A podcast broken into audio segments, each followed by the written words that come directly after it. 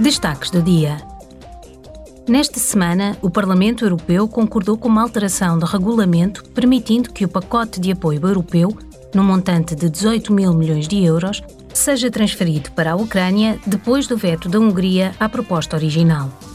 O Parlamento aceitou, através do chamado processo de urgência, a proposta de alteração do Conselho à assistência macrofinanceira mais, permite aos 26 Estados-membros constituírem-se como fiadores do empréstimo.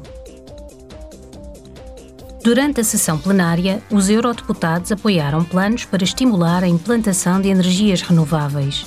O procedimento para a concessão de licenças para novas centrais de produção de eletricidade renovável ou para adaptar as existentes será mais rápido.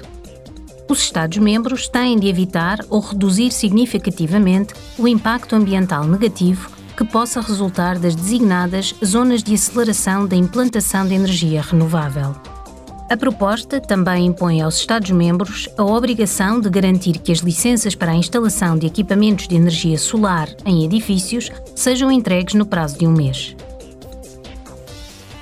Ontem, Roberta Metsola abordou novamente as alegações de corrupção que abalaram o Parlamento Europeu, tendo afirmado: We need to send temos de enviar uma forte mensagem aos intervenientes estrangeiros que tentam comprometer-nos de que não nos submeteremos, de que defenderemos os nossos valores, o Estado de Direito, a justiça e as garantias processuais.